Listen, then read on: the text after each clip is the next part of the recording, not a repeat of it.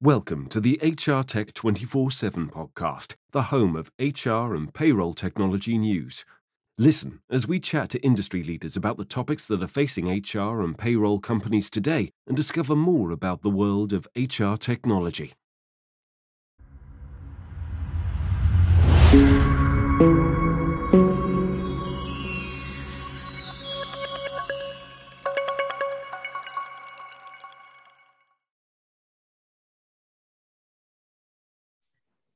Hi, and welcome to another Coffee in 15 with myself, Bob Rehill, founder and chief innovator here at HR Tech 24 7. Excited about today's conversation with Sunil from Diversio, where we'll be talking about diversity, equity, and inclusion. Let's go and see what Sunil's got to say about the topic that's hot on people's agenda at the moment. Hi, Sunil. Great to connect again. How you been keeping? Yeah, been doing well, thanks, Bob. Great to connect as well. Good morning. Fantastic. Well, listen, listen, I'm really excited about today's conversation because it's a topic that we know is hot on people's agenda, especially at board level and senior HR uh, directors level, but but actually executives in general. The whole conversation around diversity, equity, and inclusion we know has been uh, ramping up over the last couple of years and, and, and is now becoming more and more prevalent in the organization. And I know it's something that's close to your heart, right? And, and close to mm. what Diversio do tell me a bit about what are you seeing organizations now having to consider uh, but also what are some of the things that they're not doing? Because i know there's some stuff around data and being able to get access to the right information. Tell me a bit about what you're seeing in the marketplace now.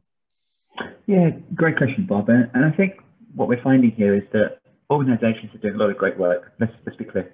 Yeah. um, organizations have enterprise resource groups um, and they're engaging their folk they're paying you know, active participation in pledges in, in the main.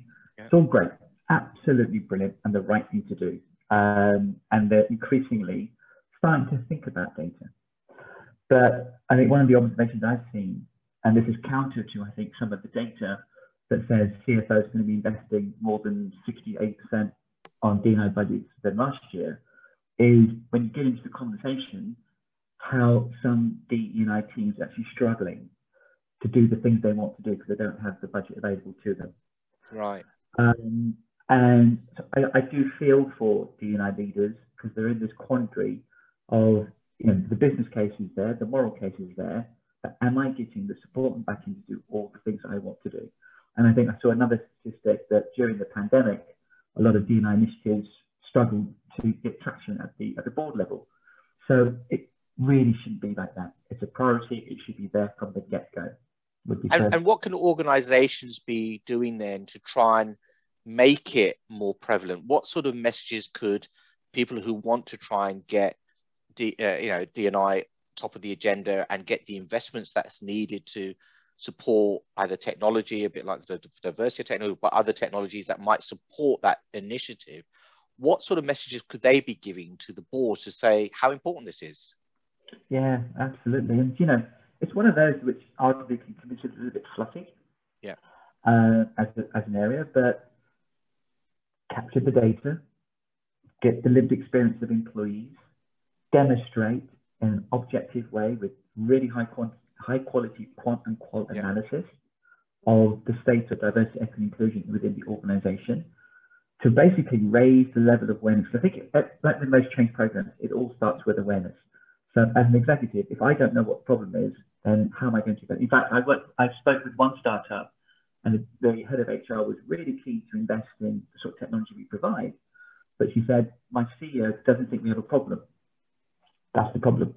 Yeah. Because that's the problem is not seeing what you can't see, knowing that or full well if you don't do anything about it, it'll be a huge problem. Um, and, you know, unfortunately, we saw some of the ramifications for a county cricket club last year, which is they were a FTSE 100.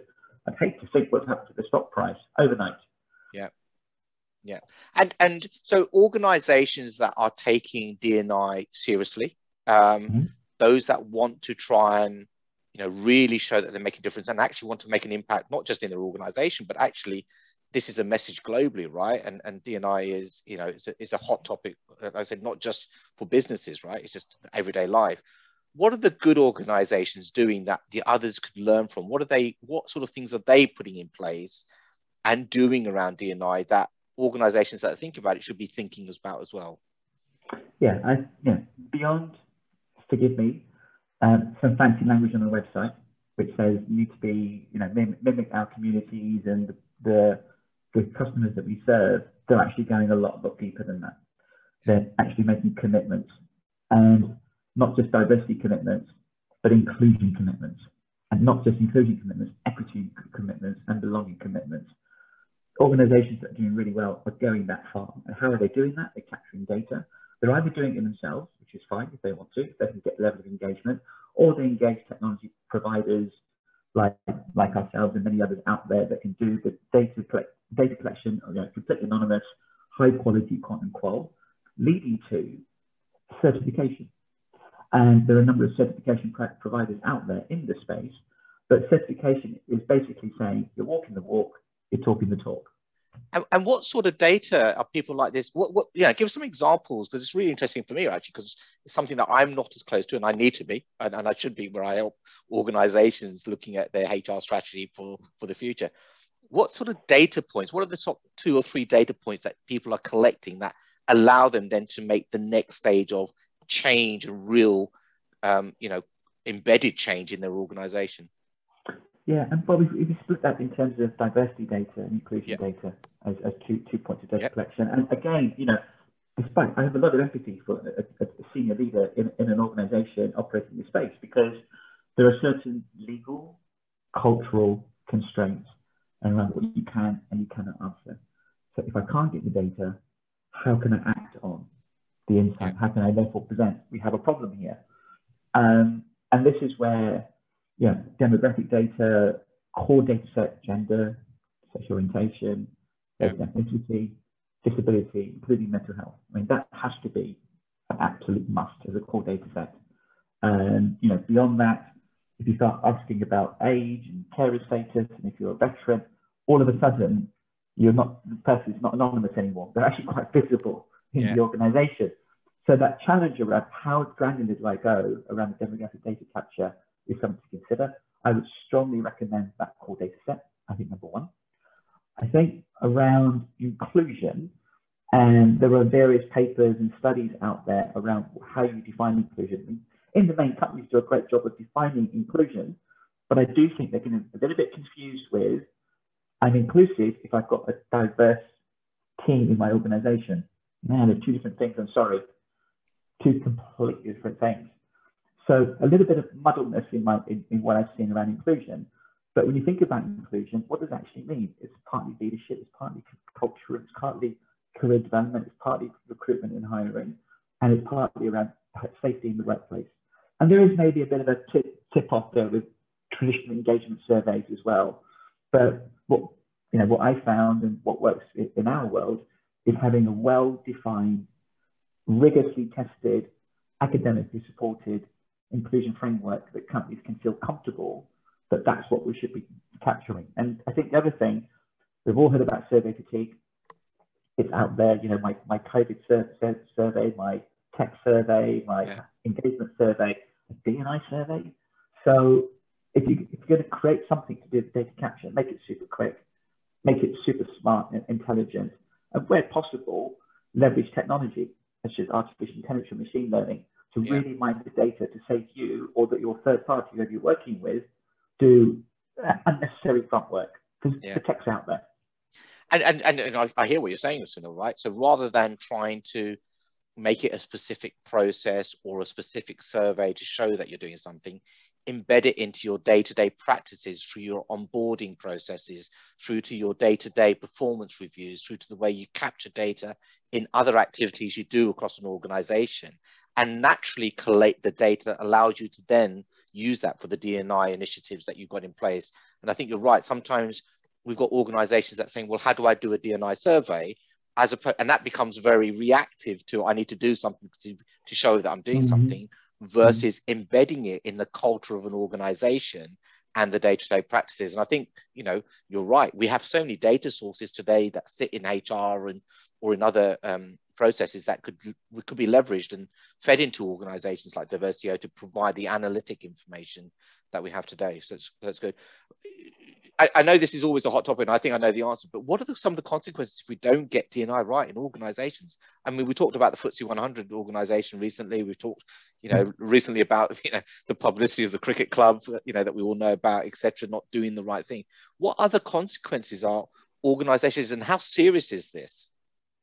Yeah, um, not quite how long a piece of string, that's for sure. Not not a long shopping list, but I think there are three or four key buckets you know, and in a multi-general workforce where the millennials are now in senior leadership positions or on, on the verge of, yeah. you've got Gen Z rapidly coming through uh, the sort of their education into the workforce. That's what they're going to demand. They're going to demand. They're not going to ask politely. They're going to demand to be working in an inclusive organization. I think there's a statistic. I think 70. Don't quote me on this. Something like 76% of millennials would judge a brand by its social commitments, something like that. Okay. Yeah. So one of the consequences of not getting it right, you're going to lose the war on talent. We all heard about the Great, great Resignation, and they could be resigning for many reasons. They could be resigning because it's just not inclusive enough. I think number one. Yeah. Number two, and this is well, very well documented and well versed about the challenges with groupthink. Um, there was one example, it really blew up on LinkedIn, but there was one organization, obviously I won't name them, they had a product which was using a Hindu symbol to portray, to sell a candle. And it was a leather candle. So somebody maybe in the buying team or the procurement team who came from a diverse background would have spotted that you just can't do that in, yeah. in, in, in Hindu culture. Yeah. Um, so you, you can make a big faux pas, I think, there. Yeah. The other is the potential, and you know, the, the club we mentioned is maybe part of this, is a scandal or a risk, a, yeah. a, a risk from a scandal. Um, and you really don't want that in the headlines. I mean, there's been, yeah. unfortunately, a number of companies that have fallen foul of that. Um, and then I think probably the best of all is, you know, the innovation potential by having more diverse, and inclusive teams where everyone feels contribute, everyone feels, you know, equally um, on a on a plane to contribute. You get better ideas, better innovation, better returns, mitigate the risk. Well, it's a win-win, right? no, absolutely. Well, so no, you know, it's a topic that is close to my heart. You know, I grew up, you know, in the age where people weren't as um, appropriate and and and this is coming, but you know, that was a time gone. We have an opportunity now to really, as you say, support the millennials and the gens, you know, the, the relevant generations coming through into leadership roles. And you're right, it's a demanding place, right? They want to work in this diversity and inclusive organization now. And you're right, the talent um, or, or, the war for talent will start to do that because they will start to make a noise. And the noise that is being created from people not being treated correctly is louder than it's ever been before as well. So yeah, organizations that might be listening to this podcast and, or this webinar, you know, it's a serious matter. There are ways of embedding it into your organization um, and using technology to support that. So, Sunil, listen, we, we, we, we typically try and you know, keep this conversation to a short, and I think this is a topic that we could go on for hours about. Mm, um, you know, what, what would be the one or two things you would say to organizations, you know, get in there right now, not about you know, diversity, but what should organizations be immediately thinking, I need to go away and do something about this? What, what, would you, what advice would you give them? Yeah, I'd really look at that budget allocation and yeah. think seriously about what you're allocating towards D&I and if it's a mere fragment, almost a token gesture, think about the consequences of that. Yeah, it's One. a really relevant point, right? What's the cost of not doing this correctly far outweighs the initial investment. Correct. And we have spoken about this a few times, but if this is really going to matter, let's use the phrase that all of your listeners will know what doesn't get measured doesn't get done. Yeah. Period. Yeah. So get the data, get measuring, get tracking, find out the pain points, Find out where you're where you where you may be lacking by geography, by team, by region, by whatever it might be through your partners. Okay, um, and act on it. Don't just sit on it because um, that'd be then you, you shouldn't have been bothered collecting the data in the first place. Yeah. Make sure you turn your insight into action, and then as you progress, you see the benefits. You know, if you're HR leader, go ask for more money because you've demonstrated the power. No, absolutely. Listen, sort of very wise words. I, I just want to take the opportunity to thank you because you're supporters of what we do here at HR Tech 24 mm-hmm. 7. You've got your uh, your stand on our platform. Anyone listening to there can go and find out more information about you guys anyway on there and, and see. But obviously, you know, you know, there is information. We'll put your contact details at the end if anyone wants to reach out to you personally and, and talk about this as a, as a topic, topic that is that should be on everyone's agenda, right? No mm-hmm. organization should not be talking about this um, at any point. So it should be on 100% organization's agenda for the for the coming period. But so listen, been great to catch up with you again. Always love this. Can't wait to have a beer with you one day and get out of this COVID situation. but and hopefully 2022 will be able to do that. But listen, thanks again for your time. Appreciate your support and look forward to catching up with you again in, in the future. Thanks, Sunil. Take care. Yeah, great. Thanks, Bob. Thank you. Bye. Bye now.